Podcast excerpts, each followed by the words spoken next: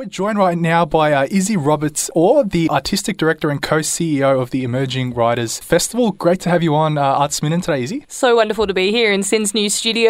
Y- yeah, new They're probably studio not that new anymore, are they? Uh, we've kind of, well, yes. A Uh, couple of months old, so I guess they're still new. It was very exciting to see them in full swing. and for those that don't know, Izzy was actually a part of SYN in the past as well, a SYN volunteer like us. Got a Um, SYN alumni in our studio. talk us through what your kind of role entails at the um, Emerging Writers Festival. I realised the other day that I've actually been involved in some way with the Emerging Writers Festival for almost a decade. So Yeah, I I realised the first time that I went along was in 2010 as an audience member. We used to do 48 hour play generator. Um, and I've now been working with the festival for about five years. So I started as a creative producer intern. I was then a festival artist. And this is now the third festival that I've directed as the artistic director. Right. So I feel like I'm a real diehard fan of the festival. But yeah, in terms of my role, I guess we're working with almost 350 artists this year, which is flipping huge. So we had something like 280 last year, so that's quite an increase. And what I do is I work year round in the Wheeler Centre programming the festival. We do an open artist call out, so there's over 300 people that send us their mm-hmm. ideas, and I make sure that we plug that in. But I also do lots of research and curation and work with a team of curators to come up with all the ideas that you see here in the program. Yeah. Beautiful. And you've mentioned that you've been working with them for 10 years now almost. So, how would you describe the evolution from the first time you were involved as an audience to now when you're literally the boss? It was pretty jarring to realise that. It does make me feel a little bit old. We were just discussing, I had my SYN death a few years ago. I'm not 30 yet, but, um, you know, I've definitely been involved with the festival for quite a long time in my young adulthood. Yeah, I feel like going from being an audience member or participant through that, you know, interning with the festival and then going on to become an artist and now to this role of director is very much in the ethos of the festival. Much like SYN, we really have like a family of people that we work with, and it's very much about encouraging emerging arts leaders to take on new roles and new possibilities and work on that with each other. So I guess, yeah, for me, it's been a really big learning experience, and it's been a huge opportunity to learn to be able to program this number of events and be in charge of this team and this beautiful cohort of artists is mm. something that I don't think I really thought that I would be doing now, and it's amazing. Yes. And for all our emerging writers and all creatives out there, how can they get involved? Like a few sort of crash courses on how they can get involved. Well, there's a few ways, and the number one way I would say for this year is it opens next Wednesday night. So come along to the festival is going to be the first one. Opening night's actually a really good one that I'd recommend for people because it's free. It's at ACCA this year. We've got amazing speakers, and that's on the Wednesday night. And if you're not sure what else to go to, going to opening night kind of is a great place to meet other people and get an idea of what sorts of events you might be interested in. And then going on into the future after this year's festival, we open artist applications for our Digital Festival in July and open applications for artists for the festival in December. We also have that creative producer internship program that I mentioned, which is for emerging programmers. So if you're interested basically in doing my job or interested in learning more about programming and curation, it's the best internship I ever did. And we usually have a team of about six of those people that work really closely with me. They get to run their own events, they get budget, they get marketing tasks, and all of these things. Essentially, have to program the entire thing from go to woe and then run it as part of the festival and evaluate it. It's incredibly valuable experience. And other than that, we also have volunteer applications, which usually open in kind of May every year. So there's quite a lot of different ways to get involved with the festival. But yeah, number one would just be to come along. I did want to ask you. Recently, I was a part of the first Melbourne International Youth Film Festival. We were kind of advocating for emerging youth filmmakers, and that was kind of really our priority and vision with the festival. And I know there's a lot of challenges involved in both maintaining, I guess, a festive environment and then focusing on, I guess, your mission or your vision as a festival. How do you kind of find the balance between making a great kind of festive environment and managing your vision for your festival? I think something that's really special about the Emerging Writers Festival is that our audience and our artists are quite similar. So, something like 90% of the people that come along to the festival are practicing storytellers themselves. Mm-hmm. And if they're not, then we hope they're going to be after they come to the festival. Right. So, everyone's there, they're interested in the craft of storytelling. It might be that they're more interested in podcasts or they're more interested in screenwriting or they're playwrights or they're poets. All different forms are kind of welcome there. And I think that's really how we articulate that vision as well as maintaining that sense of festivity. Hmm.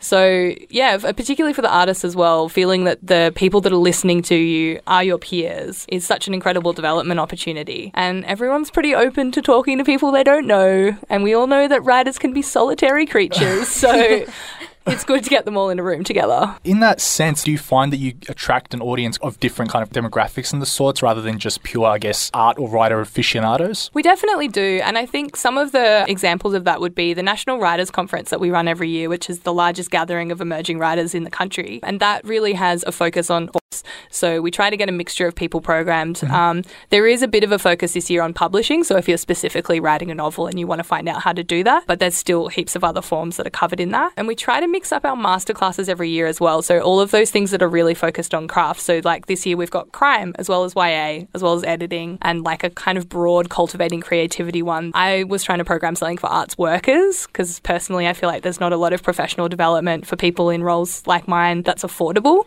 Right. Often it's really expensive to go to the kind of conferences that exist in the arts industries. So paying like, you know, 75, 90 bucks for a full day of like yeah. Learning how to do your thing better, I was like, yep, I would go to that.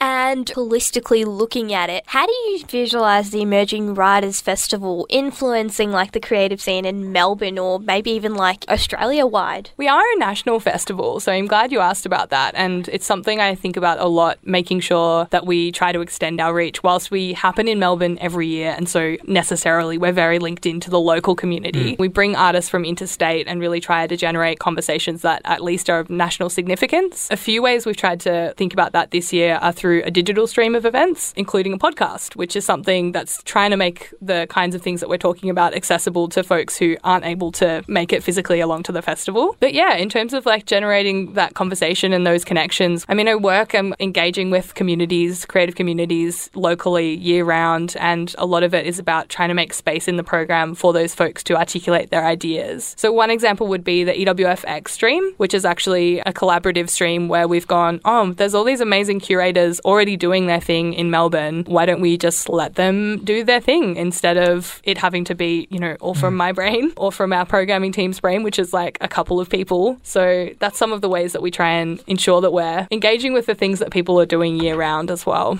Talk us a bit through the, uh, I guess, the design um, influences and aspect of your current um, program guide. What was kind of the influence and mindset behind that? So this year, our illustrator was Ellen Matilda, who is actually based up in rural New South Wales. It's really exciting to be able to work with another emerging illustrator who isn't immediately in our environment. Mm. Um, oh, the wonders of the digital age. this is the second year running that we've done a call out for an emerging illustrator, and I try to do open call outs a lot because personally, I think think, again, this question of influence and thinking about I'm only one person or only a handful of people. And it's really easy to get stuck in nepotism, I think, within the arts. And the more that we can try and open up opportunities to more people, the better. So Ellen came to us through this emerging artist call out and we picked her basically. And then some of the influences that are behind it, we really wanted to move away from kind of stayed images of a writers festival being like, oh, it's a pen. Yeah. and it's yeah. a computer. How do you else do you do writing? Um, oh, maybe we'll chuck in a microphone. Um, really beautiful. Yeah. I'm holding one right now and it's really, really beautiful. You'll actually be able to catch some of the characters from the illustration out and about during the festival. They made a brief appearance at the program launch. So, yeah, keep your eyes on Instagram for them during the fest. And perfect opportunity. Plug the Instagram in. Where can our listeners go to check out this beautiful artwork and as well as like updates about the program as it happens? The best place to find us is at Emerging Writers writersfestival.org.au. That's got our full program online. I'd encourage everyone to go and have a look at that. You can pick up a printed copy of the program at like Reading State Library, a couple of other places around the city, the Wheeler Centre. I'm leaving a few at SYN for any sinners that are listening now.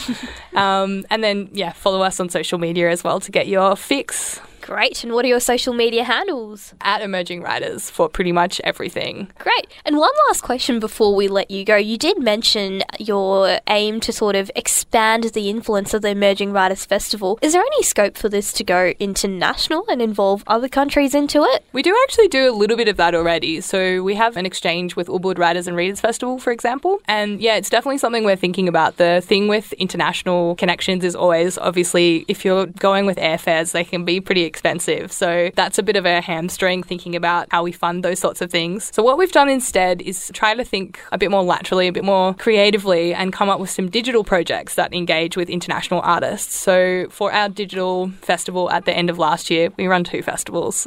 Why not? Um, we did a publication with Jalada, which is a Pan African writers collective. And so we had African Australian writers from across the continent here, and we also had writers from across the continent of Africa contributing to that anthology, and a couple of other artists as well. We had an artist in Indonesia, an artist in Scotland, an artist in Vietnam who contributed to a poetry project that we did for that as well. So we're definitely thinking internationally, we're definitely thinking globally, and it's always just trying to come up with creative solutions for how we can connect those dots. Yeah. Beautiful. Um, lastly, I just, from what I gather, you're kind of a poet connoisseur as well. I just want to ask if you had to choose one poet to sit down and uh, have a coffee with, who would it be and why? Ooh. That's There a is- really hard question. One though, it has to be one. Oh, who am I? I've kind of got a lot of obsessions at the moment, and it's hard for me because a lot of the poets that I immediately spring to are folks who are based in Australia and are currently practicing, and I could just have a coffee with them already. So maybe I don't want to pick them. I want to pick someone that I'd have to seek out. I'm really excited that Tayi Tibble is coming over from Aotearoa. I'm hoping that I'll get to have a coffee with her while she's here. She is a really magnificent poet. Her debut collection is called Poūkahangatus, and that's like a word that she's kind of made up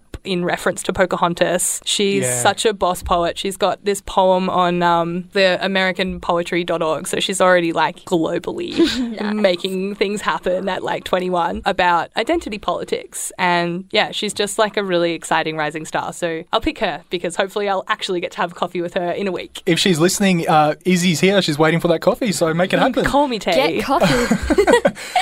Great, thank you so much for your time, Izzy. And just reiterating for our listeners that you can head over to www.emergingwritersfestival.org.au or alternatively at Emerging Writers Festival. Is that right? Emerging Writers. Emerging Writers to check them We out. We have all of the emerging writers on social media. Beautiful.